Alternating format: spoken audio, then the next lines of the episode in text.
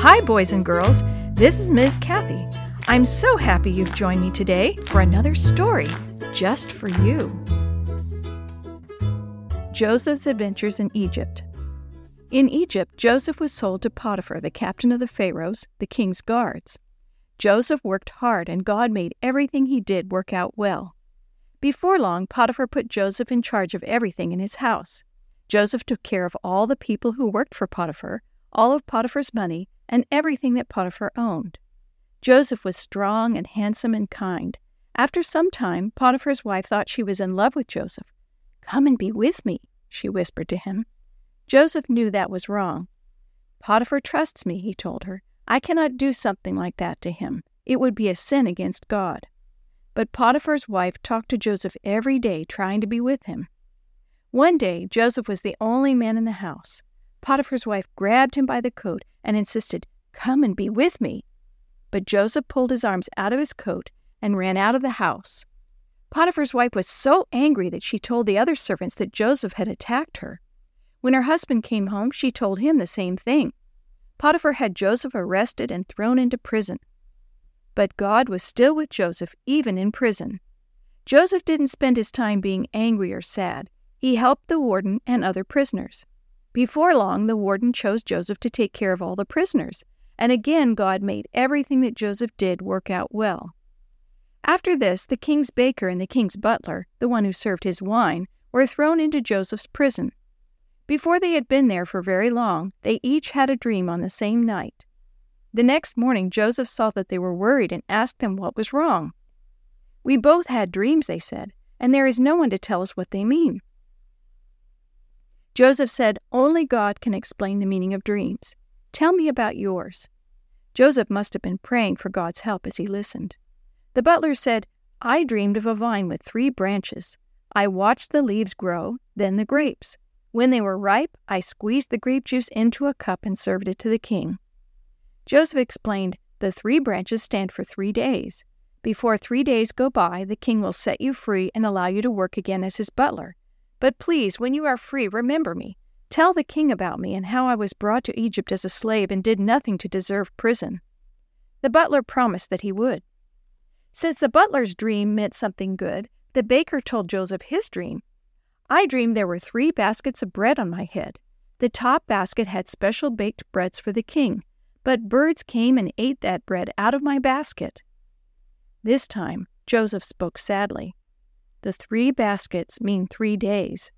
Before three days go by, the king will have you killed. Three days later, the king threw a big party for his birthday. In front of all his guests, he brought out the butler and the baker. The butler was given his job again, and the baker was killed, just as Joseph had said. But the butler forgot all about Joseph. Two years later, the king had a dream. It worried him, so he gathered all the wise men of his kingdom to explain it, but no one could. Finally, the butler remembered Joseph. When I was in prison, a young man there explained a dream to me, and he was exactly right. With barely enough time to clean up and put on new clothes, Joseph was rushed in to see the king. The king said, I have had a dream that no one can explain.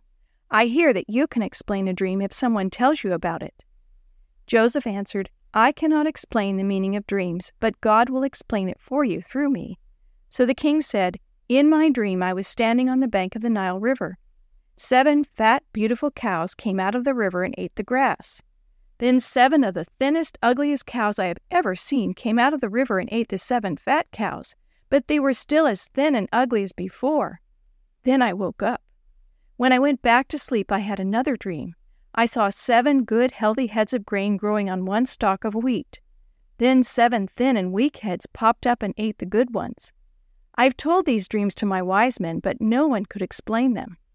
Joseph nodded. Both of these dreams mean the same thing. God is telling you what is about to happen. The seven good cows mean seven years of good crops and plenty to eat in all the land of Egypt. But after those years, Seven bad years will follow when crops will not grow and the people will be so hungry they will forget about the good years. The king asked, What can I do? Joseph thought, God showed you this because it is going to happen soon. The king should choose a wise man and put him in charge of the land of Egypt.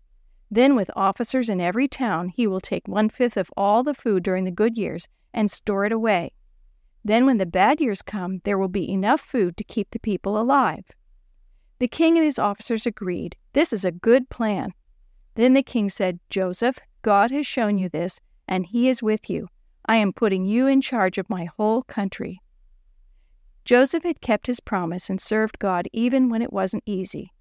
It was hard to wait all those years in prison, but God had a plan to use Joseph when the time was right. Now Joseph was an officer of the king.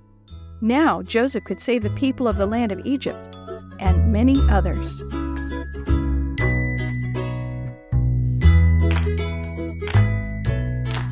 The story you have heard today is from the Shoebox Kids Bible Stories written by Jerry D. Thomas and used with permission from the Pacific Press Publishing Association. If you're interested in any other books published by the Seventh day Adventist Church, please visit AdventistBookCenter.com or call 1 800 765 6955.